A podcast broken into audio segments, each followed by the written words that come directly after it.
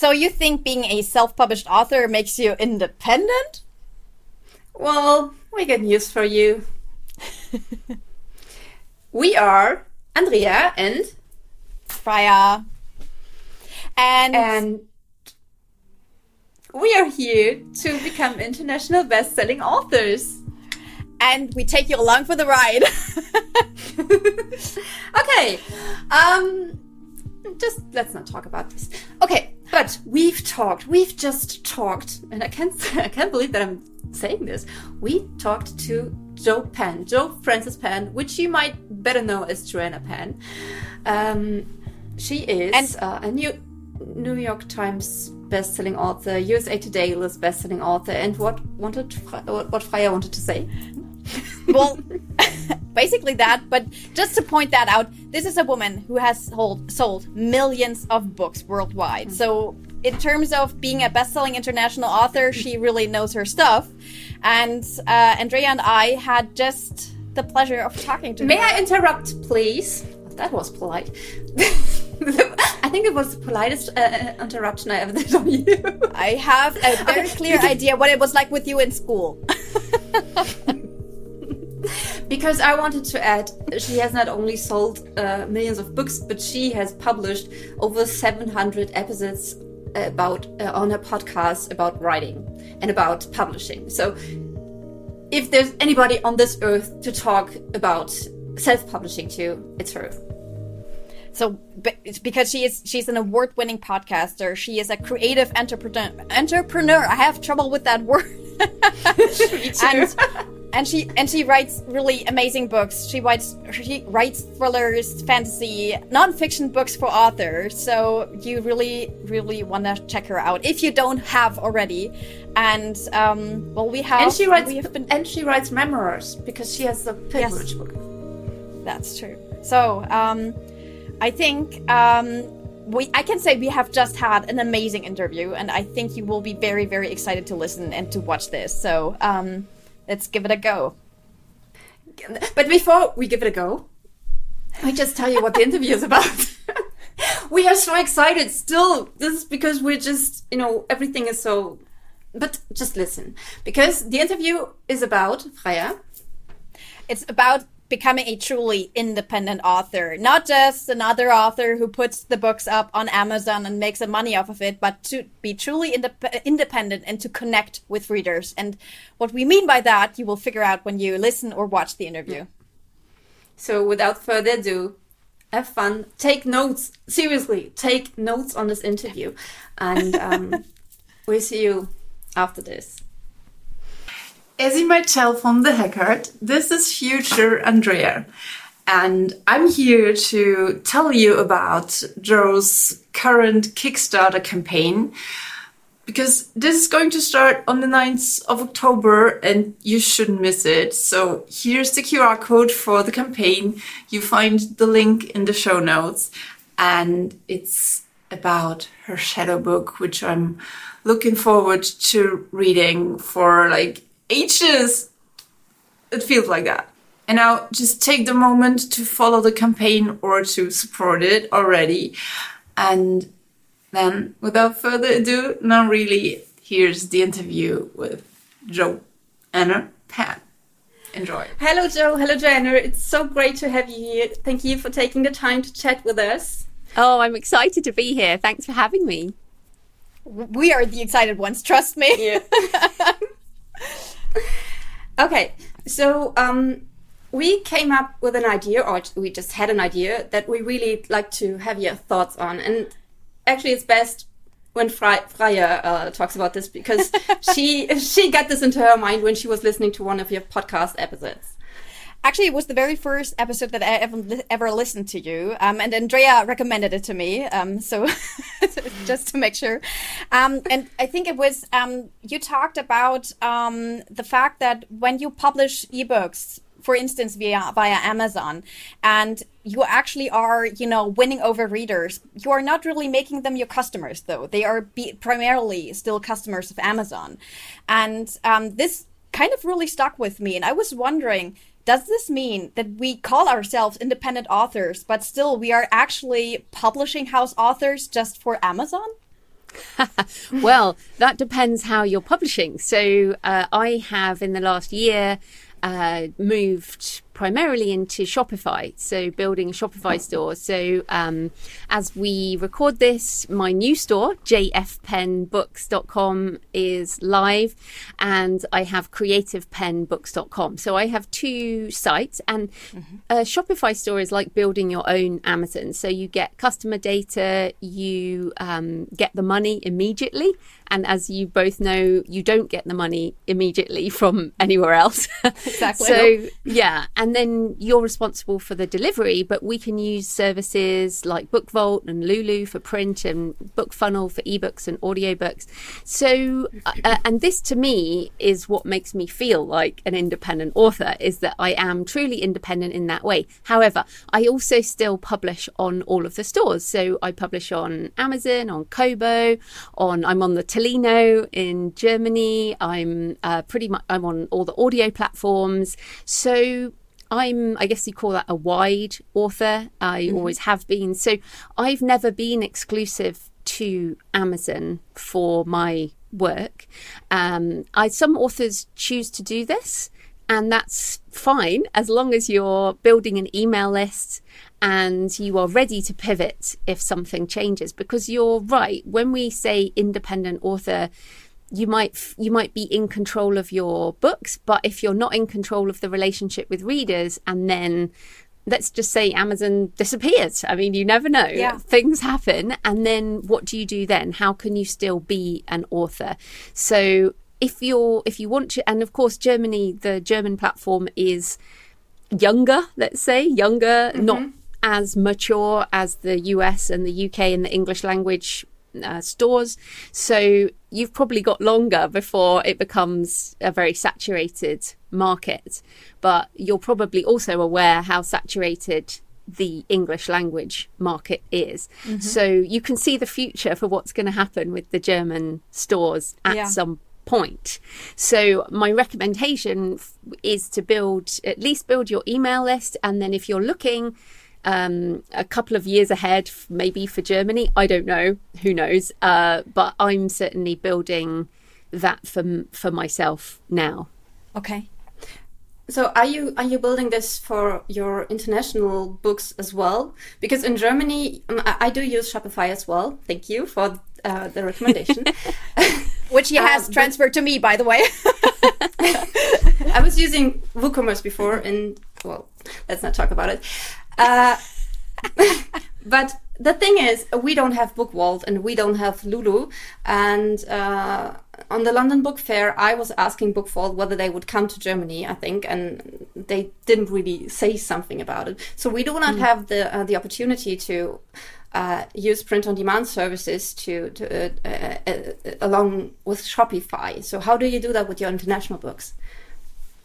I sell from BookVault to Germany. So they ship around the world. They do. That's the greatest news ever, just of now. The problem for if your primary market is Germany, you're going to have to, because of Brexit, you're going to have to pay the import duty, or the customer will have to pay import duty. So it makes it more expensive for the customer. I mean, they certainly ship around. I mean, I can't answer for their business, but I think that would probably be the issue for you. But I can't see any reason why you couldn't set that up. However, I would expect that there is another store, another option in Germany. I mean, there's a lot of German merchants on Shopify. And I think this is a big thing around what we have to consider is when we are, you know, it's the two heads, the author, and we're primarily authors and we do all the author thing. And then as a business person, I guess you have to think that you're not an author, you're just a business person. So what I've been doing is actually trying to learn from people who have Shopify stores for shoes or clothes or other products, jewelry, because they're in Germany and they're selling products. So, and a lot of, instead of thinking print on demand, think drop shipping.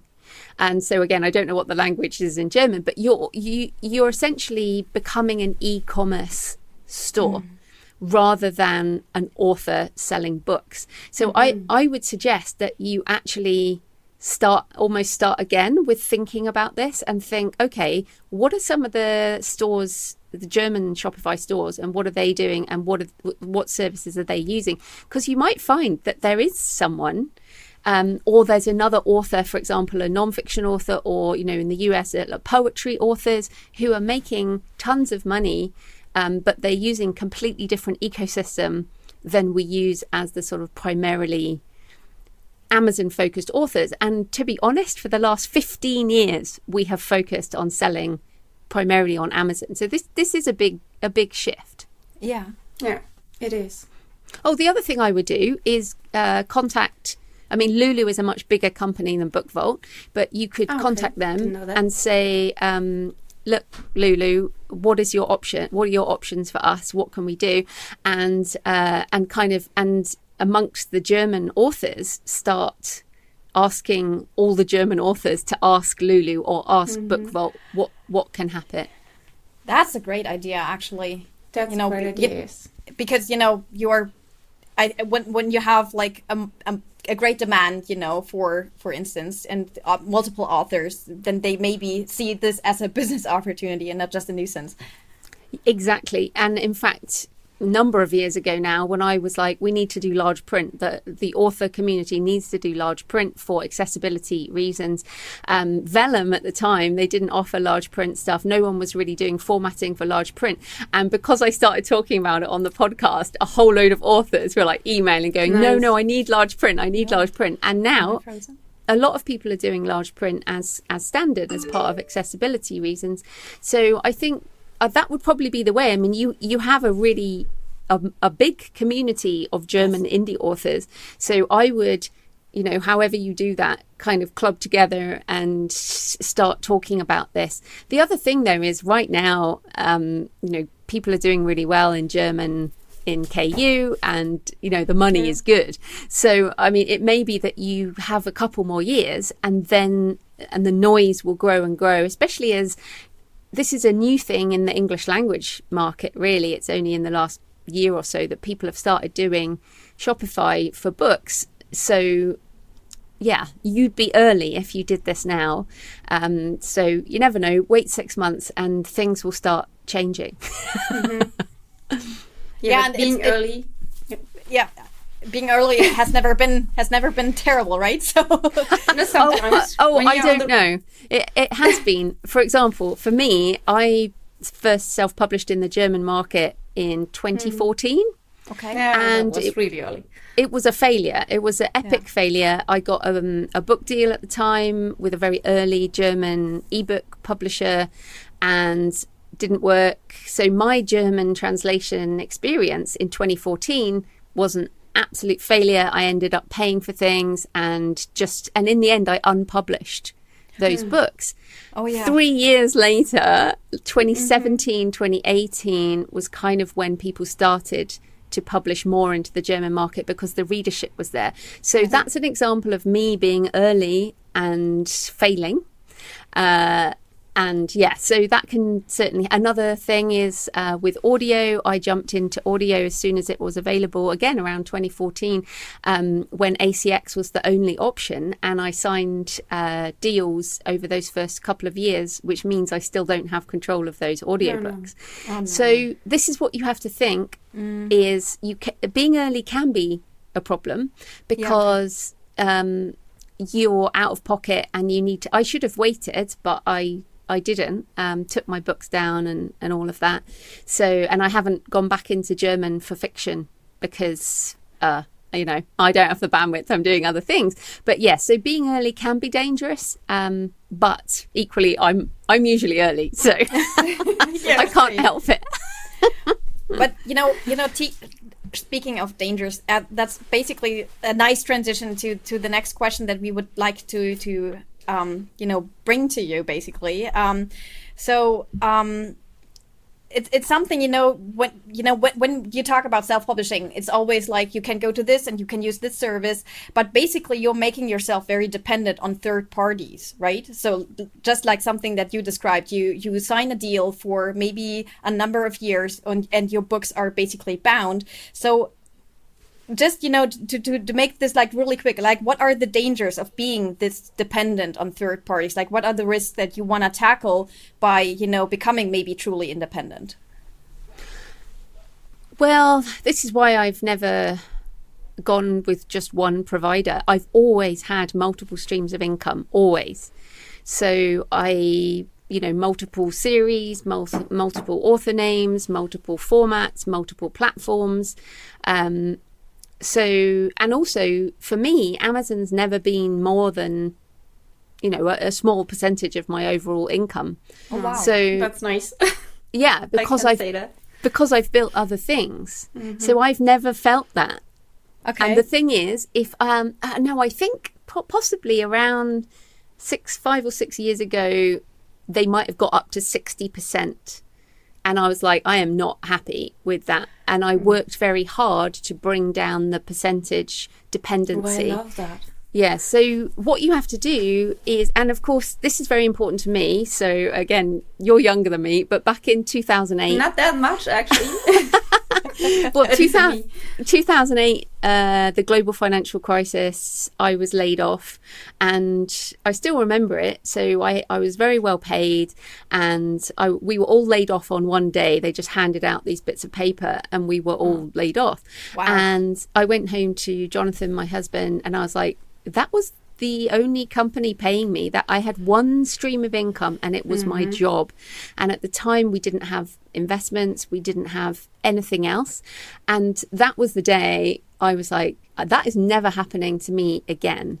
So I will not let one company own 100% of, you know, of my income streams.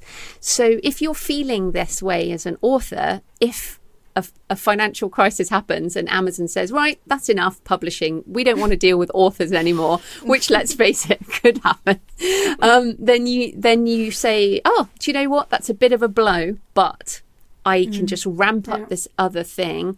And that's why, I mean, I've been selling direct for a long time, but it might be that you know, you have other opportunities. You can do services, you can do consulting, you can do courses, you can do teaching your craft.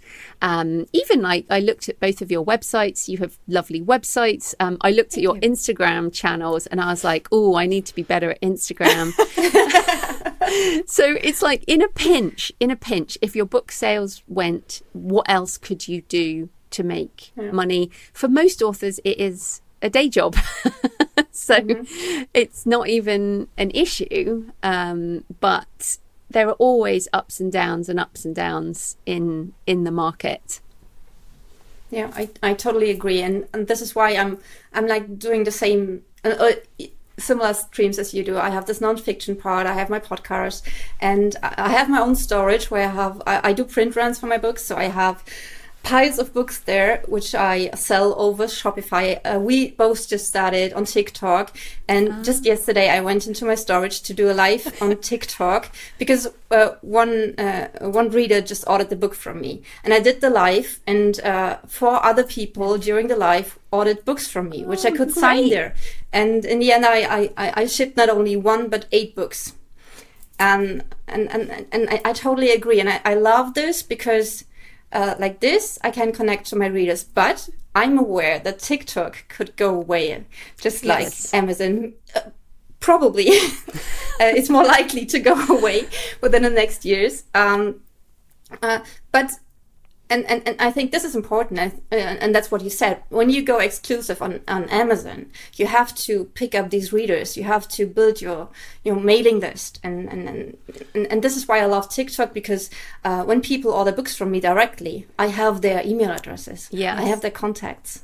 Yeah. Well, the problem with, and what most authors have done, it's not a problem if you're making money. It becomes a problem when you're not making money. And the way that KU works for readers, as you two know, but you know, people borrow digital ebooks, and then they return them. That's the language on KU, is they return them. It's the same as returning a book you don't like. It's returning a book you've read.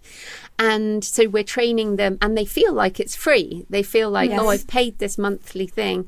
So what you have to, I think the big difference is with Shopify, and this is something I'm learning. So I'll keep doing this, because to me, the person who buys the book and the person who bought your book from your warehouse, Andrea, it's not the same person who borrows an ebook from KU.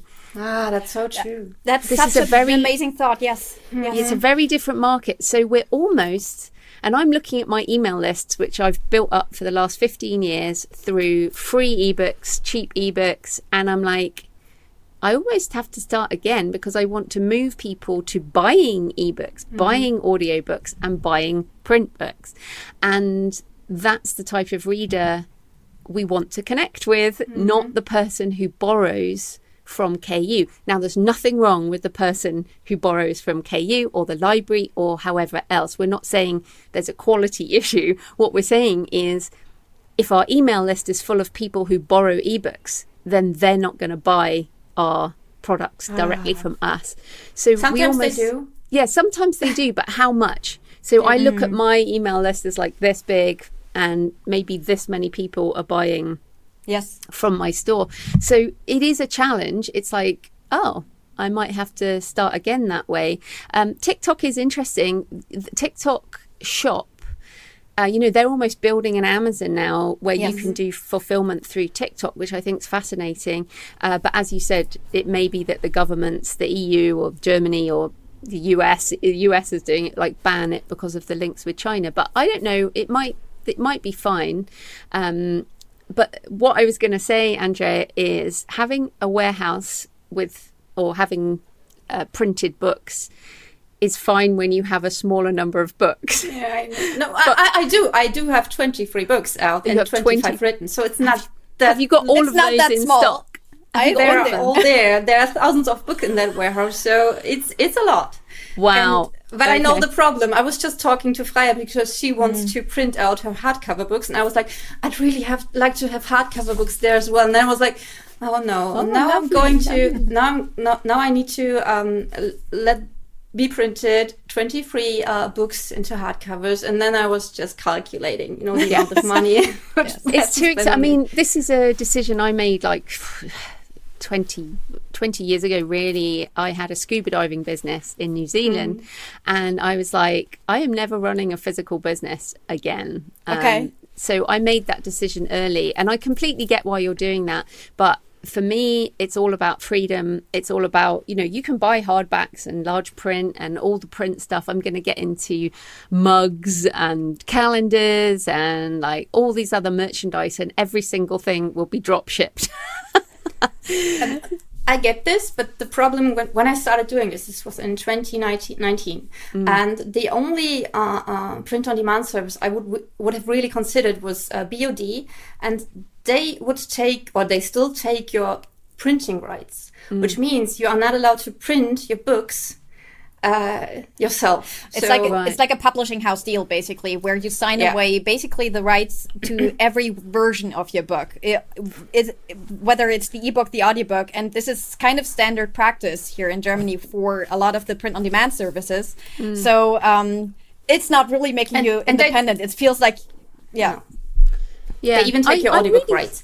And I wanted to have, I don't know if you can see that, but I wanted to print out really nice books, because they have this UV foil, and they have flaps and they have colored pages. So they're really nice. No, I completely get it. It's just a case of what do you want your business to be, I guess. Yeah, the other thing, again, I mean, within the EU area, so what if you printed books in Germany, or got a drop shipper in Italy or Spain outside of Germany? Like, it doesn't have to be the UK, because then there's the Brexit issue, but within the EU, like printing it somewhere else and shipping it from Spain. Like in Spain, the 20 Books Seville conference that I went to, there were lots of Spanish authors selling direct. So that's an a possibility. I guess I'm just trying to go, like, there must be an answer to this problem, because you're not the only people doing this in Germany. So that's possibly something I would look at, is what are the Spanish authors doing? And could you ship from Spain, obviously printing in German and shipping from Spain to German customers? It might be an idea. Don't know anything about it, but that's what I would be thinking.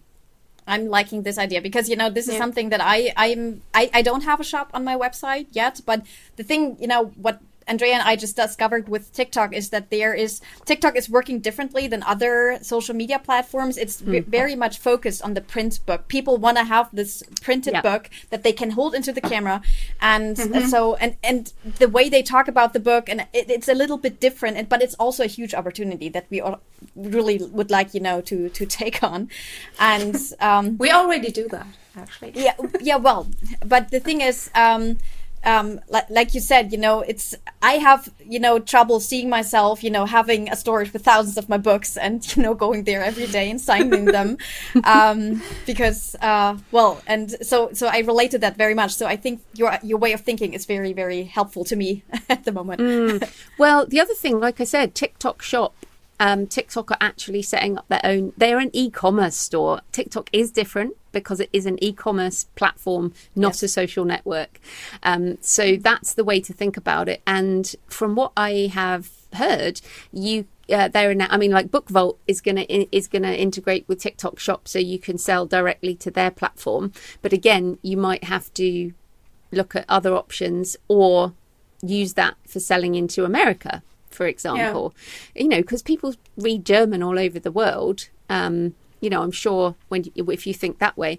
But what was the other thing I was going to say?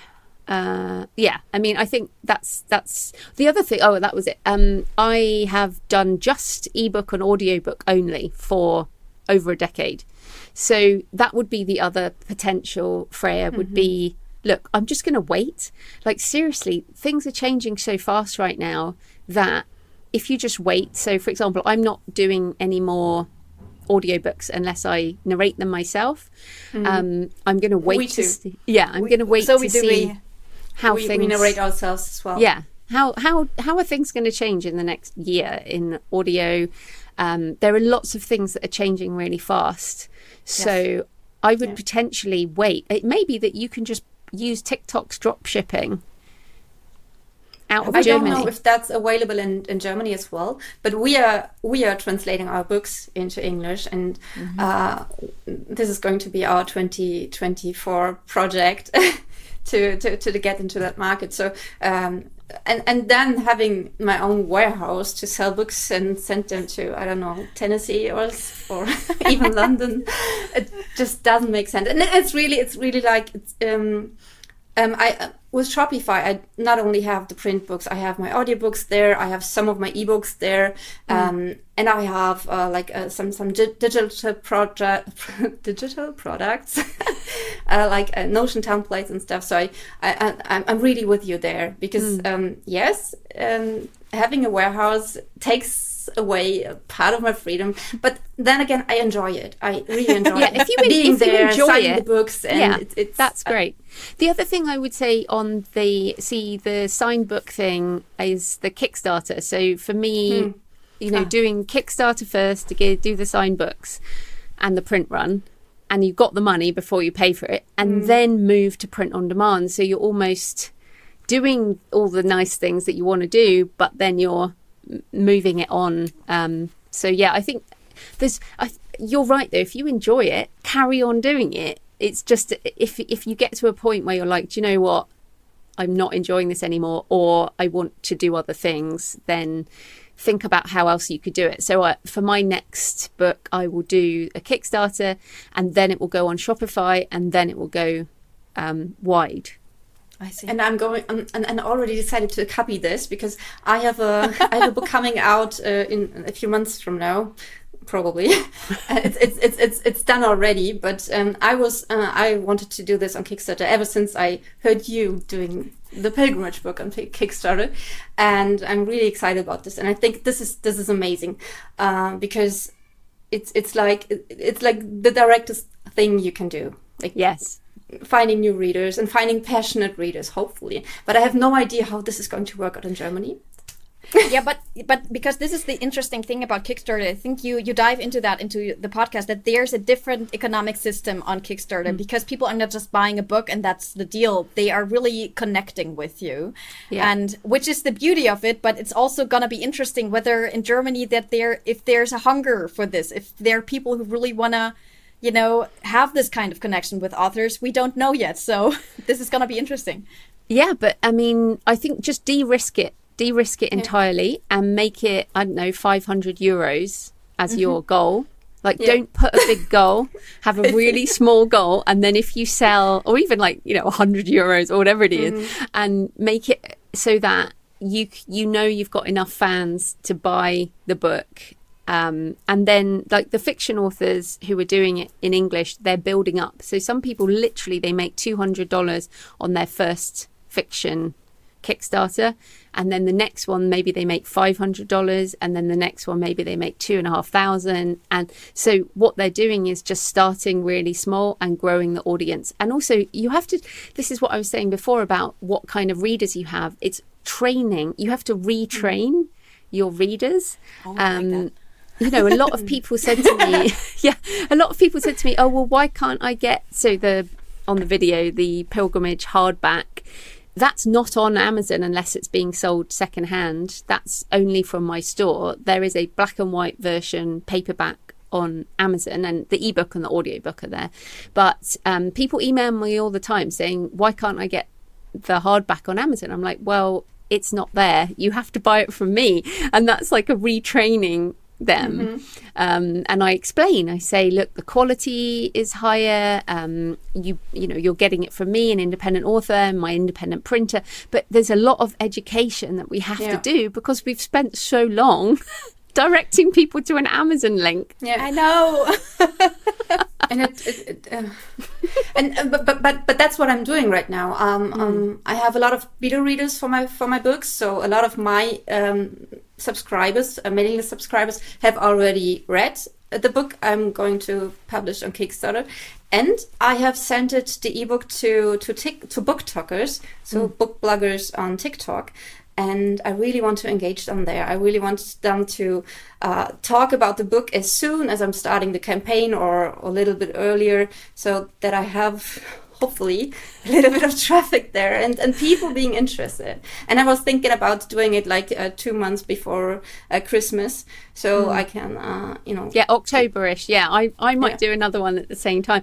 But remember, the biggest thing with the Kickstarter is to put up the pre-launch page as soon as possible. Okay. So sometime in the next month, get that pre-launch page up, because then if people start talking about it, they can go and notify. And what a lot of people told me is that the more people you get on that pre-launch, they all get emailed as soon as you go live, and you have to press a go live button, and then they all get emailed. And I funded within 10 minutes because of those. Those people. But you remember, I changed my goal. My goal was originally £5,000, and I changed it to £1,000 because I was so worried. So I would, if it was. I mean, I haven't done fiction yet. Maybe next year, because it's such a big deal. But it'll be interesting to see what this next one is. And I've learned a lot since the last one, and I've heard people, they say you have to, if you want to do a bigger Kickstarter, you have to plan it like a whole project. And if you want to do 100,000 euro, that's going to take you a lot more planning than if just getting 500 euro. I know, but 100,000 euro. I mean, I couldn't do that in just selling hardcover books. Exactly, right now. But even if you look at what Brandon Sanderson did, his first Kickstarter was around 6 million, and his second was 43 million. Oh, for books. Yes, books. Have you not seen this? Look up Brandon Sanderson on Kickstarter. He's now famous. Oh. Yeah, the biggest Kickstarter project of all time.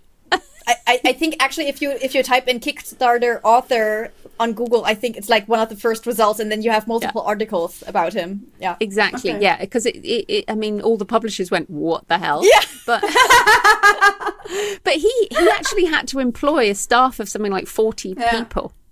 So this is the other thing. I mean, he basically has a bigger publishing company than most smaller publishing companies.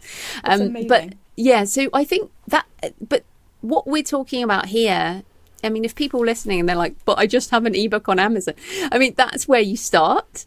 But what we're talking about is, for me, it's like I've done 15 years with the old model, and I'm looking to my next 15 years in the new model, which will be primarily digital first, direct first publishing, followed by wide publishing. That's basically how I'll do it. But for many people, I mean, that is really running a business, and you two run businesses, but most authors don't run businesses. So and they don't want to. And they don't want to. So this is what's going to happen. I feel like the number of authors who are going to transition to the direct first model are much, much smaller than the number of authors who are just putting ebooks into KU. And that's good for us.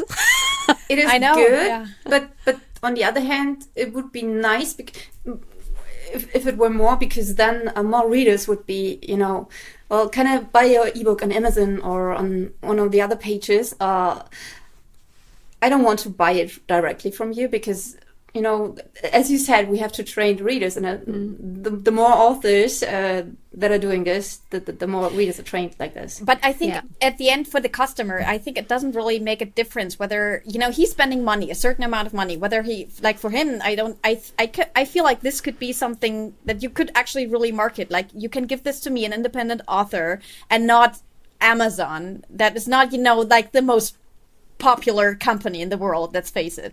So well, I think in Germany you've got a better chance like this. I mean, the problem is that people can get their ebooks from Tolino, right? Or they can get their ebooks from Kobo. Yes. You're not so sewn up with Amazon in Germany than we are in the US and the UK. Okay. It's all sewn up. I mean, it's not entirely. Obviously, Kobo, Apple, Google, they have some share of the market, but it's much, in Germany, I think it's much more balanced. Well, though, I think Andrea and I, we both made the experience. We both tried to publish wide with our ebooks, and we just had to realize we are not really reaching people. So for me, I first published wide my ebooks. And then once I switched to Amazon, it was like entering a new world.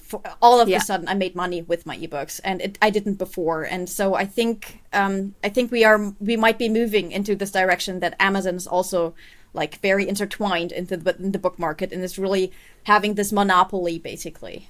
But for ebooks only. So I also know authors who are now, some authors just sell paperbacks and audio direct. And they put their ebooks in KU. So that's fine as well. Yeah. So I think that's what you have to think is all of these are just different options for different formats. Maybe you have a print only store. If you can figure out how to do the print on demand options or the mix and match option, I guess what we've talked about, then maybe that's the way forward. But yeah, so if you're making money, the other thing I would say is if you're an author who's making really good money in KU, then for sure, make the most of it. But what you need to do is take a proportion of that money and put it somewhere else. So obviously this is not a finance podcast. I'm not a financial advisor, but look at investing somewhere else. So not all of your income is sewn up with books and publishing. Like, think about really diversifying your income for the future. So that's what I would do, or at least put some of that KU money away for when the gold rush finishes, which is the reality of the US and UK market at this point. Is the gold rush is over, and now we're moving in a mature market. You're still in the gold rush in Germany.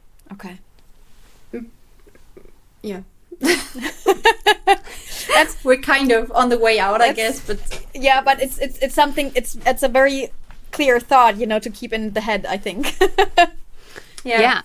I mean, and a lot of people are now looking at Italy, Spain, France, hoping that the gold rush might arrive. But it's interesting. So certainly France has always legislated against Amazon. Yes. So who knows? But a lot of us didn't think the German market would take off digitally, because certainly when in 2014 when I was publishing, and everyone was like, no, we're very literary, we like physical books, we're not going to read digitally, this will never happen in Germany. Exactly. And that, and then of course that sounds so German. Yeah, within 3 to 4 years it all changed, and the my problem was I was too early in that market. And so we say, oh no, France is too literary, it would never do that, but maybe it will. You know, well, I think COVID changed a lot too in that regard. I think, you know, when the bookstores were all shut down, people moved a lot more to ebooks, and they haven't, a part of them moved back, but not all of them, I think. But it's interesting because German authors always tell me, those who are starting out just now or within the past few years, and they are always like, well, I wish I would have started in 2012 when KDP went to, yeah, exactly. And I yeah, there's always pros and cons, but I mean, there was no digital audio back then. It was, I mean, there was hardly any way to market. Yes. There were some readers, but not many. And I mean, the reality is, I was obviously around back then, and many of the authors who were big back then are gone. And to me, this is what we have to come back down to is, what's your definition of success? And if you want this to be a long-term business, then build a long-term business. And that has to be sustainable production. So I've never done rapid release. I've never written to market. And there's nothing wrong with those things. But a lot of the people who have disappeared, like, went really, really hard, and then they burned out, and then they left because being an author was no longer fun. So this would be my main recommendation is, this has to be a good life. Andrea, like you said, you like going to the warehouse and signing books and sending it. Like, we have to enjoy what we do. Otherwise, what is the point? Go get a better paying job. Yes, exactly. Yes. And I loved what you said in one of your last podcasts about writing to market is going to be the first. These are going to be the first books who may be substituted by AI. And for sure. That's but you don't write to market, Freya. Yeah, I know, I don't. It's just a terrifying thought, though, you know. Because they're so predictable, because they just have this clear structure, which is fine, which is great. I wish I would. I wish I could write like that, but I just don't. No, I can't either. No, even though you're plotting. Yeah, I mean, I think that I obviously agree. I think that, I mean, here's something to throw out there. AI translation is also getting better. So we know. Yeah, we definitely know. I just get feedback from ARC readers to whom I sent. I did translate 2 books by with DeepL, and then I edited them myself, and then I sent them to an editor, and people didn't recognize that they were translated. Right. Okay. Well, see, this is the thing. So here's another possible disruption, which is, I think, I mean, you know, when you travel, you can use Google Lens, right? And you can hold your phone over things and it will translate it. Mm-hmm. So in my mind, in the future, there would just be apps that auto-translate things. And again, there will be literary works and poetry, and some of our books won't be appropriate for immediate translation, but many of them will be. So that's another reason I'm not doing translation anymore, is because within the next few years, things may be quite different all over again. And so someone in Germany could just, you know, pick up an app on the App Store and read all of my fiction in German. So that's an interesting thought as well. That's an interesting thought. But then again, joining the English market now, and because I actually wanted to publish my first book in the English market quite soon, but I really want to build my author platform first. I really want to have like my mailing list and people following me and stuff. And I think when you have that in the English market and AI starts translating your books just on the reader, just on the go, basically, then having a platform still makes sense, doesn't it? Yes. Well, this is the superpower. It is all going to be all about your relationship with the reader. Mm. So you know, I can be like, I'm Jo. This is me with my book, and you want to buy this from me. I'm a person, and that's how we're gonna sell books because it's pretty indistinguishable otherwise who's a real author already. So yeah, and also this is another marketing technique for selling direct is. Because I'm scammed and plagiarized and people publish under my name on Amazon all the time. Mm-hmm. Yeah, all the time. You can buy, like you might buy one of my books and it won't, they will have used my covers, my name, and it's not even my books, or it is my book and they've just plagiarized the whole thing. Wow. So, and Amazon's not really controlling that. So. Yes. I mean, they do if you report it, but it's like bat the rat, whatever you call it, you know, it pops up and you have to bash it down again. So this is another kind of marketing angle is, look, if you buy from my store, then it is my real book. It's not plagiarized. It's not pirated. It is my book. So I think that trust is going to become very, very important as technology improves. Like a currency of its own. Yes, and eventually we're going to get some provenance things. I think they'll be on blockchain. Some people think there are other things, but there will be provenance that we can prove things, but that's not around yet. So, yeah, I think trust and building your platform, you're right, and the email list. And if you can do that in more than one language, you're amazing. Of course we are. Yeah, I mean, that's another reason I gave up with Germany. I just didn't want to build another. I just couldn't do that. Plus, it's very localized. So, yeah, I mean, I do have some German books. And in fact, as we talk, I'm thinking that they're probably in KU, the ebooks, my German ebooks, my nonfiction that I did a few years back. I literally don't even look. So, yeah, I don't focus on it. So looking at the time and Joanna said that, but there's because we sent you a bunch of questions beforehand, and there's this one question that I really wanted to kind of get off my chest. So I'm just going to dive right in. What is your recommendation if you're starting out as a new author, whether it be like you are starting out for the very first time or as a new author in a new market? Would you recommend to really start off this independent way, like from the start, or is it something that you should rather dive into when you're a more established author? Oh, I mean, I think that you have to think about the energy that you have around the whole thing. So people listening will either feel energized by all of this, like we are, or they'll be completely turned off. They'll be like, no, don't want to do it. Don't want to do that. And they're probably not here anymore. Well, they're basically not listening to this, and they're not people who are interested. They might read our fiction, but they're not interested in this. And so I was indie from day one. I always wanted to run a business. I always wanted to make money doing this. So I was always willing to, I wanted to replace my day job. Most traditionally published authors have a different job. So, you know, that you have to want, if you want to run a business, this is your job as well as your passion and all of that kind of thing.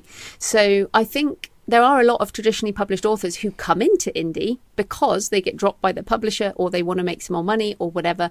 So it's certainly a route, but there are a lot of indies who also go traditional. Yes. So I think and also indies who sell rights, license rights in other languages.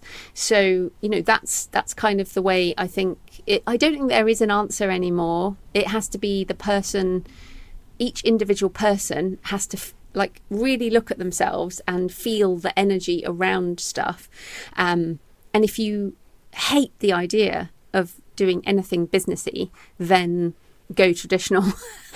Yeah, basically. That's so true. But I love that answer because it's like looking for the person you are within rather than like an outside answer. It's like look in the mirror and have a good look at yourself. Yeah. And also your goals, you know, like my goal was to leave my job and make a living. Yes. That was my goal. Some people, they really want to have a book in the German bookstore down the road, or they want to go to a festival and speak on the stage, and they pretty much only allow traditionally published authors. You know what I mean? It's like if you want those things, if you want to win an award, as you know, most awards are not open to independent authors. So some people will have those kind of goals, and there's nothing wrong with those goals. But if you want those goals, then maybe traditional publishing is also better because that's what you want. And then your goals change at different points, right? So you can change what you do. Great. So we always have two questions in the end of an interview. And the first one is, which change do you wish for in the book world? In the book world? I know, that's a teeny tiny question. I really think it's just an acceptance of other ways of doing things. I love that. I mean, whether it's authors who do want to utilize AI, or authors who do want to go direct, or authors who want traditional deals, or authors who like TikTok and don't like TikTok. Like, what annoys me, and this is just people, right? This is people judging each other for their choices. But it seems like whenever there's something new, people will have a go, you know, and maybe it's still the same in some parts of the German publishing industry where you're looked down upon. It's like, oh, you're not a real author. Heard that many times. Exactly. Still things. Well, I would encourage you, because I had that for many years, and then it goes away when the market kind of matures a bit. So basically I would say I would really like everyone to just be more accepting and to understand that we're book people. Like, we are book people, and if other people are book people, then we should all just love each other and read books and buy books, and you know, that's what we should focus on. Instead of saying we're the publishing industry, maybe we should just say we're book people. Yay, I love that. It makes it a lot more human. So Freya, you're with the second question. You love it. Andrea always passes this question to me because I have a book on my to be read pile that it's not the reading. Reason. Okay, it's my book.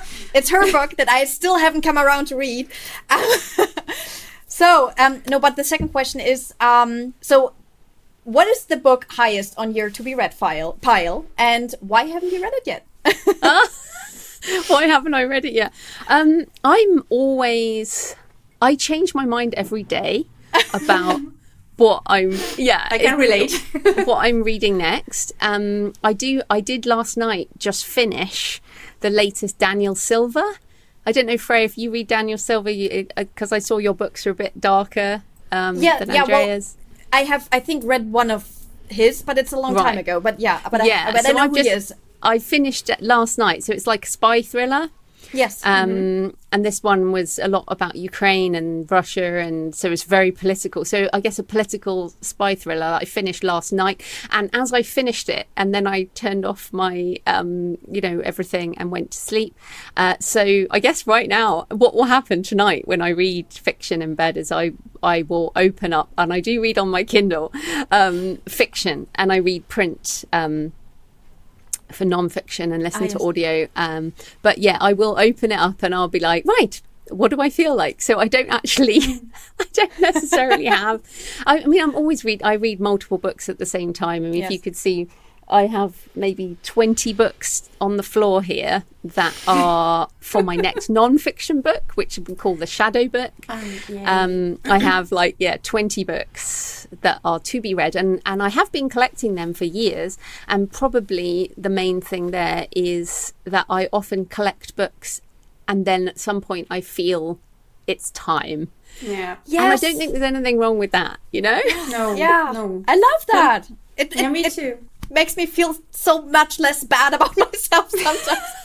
We're book people, remember? We're book people who buy books. Yeah, we are. Oh, Joanna, Joe, thank you so much for being here. It was amazing. I'm not nervous anymore, by the way. Yeah, good. It's just me. That's just me. But yes, if people are interested, I have the Creative Penn podcast. Yes. Mm-hmm. And come on over to, let me just one more time, if you like horror. We link everything below. So brilliant. So JF Penn Books is where I'm primarily selling this, but it's also everywhere else.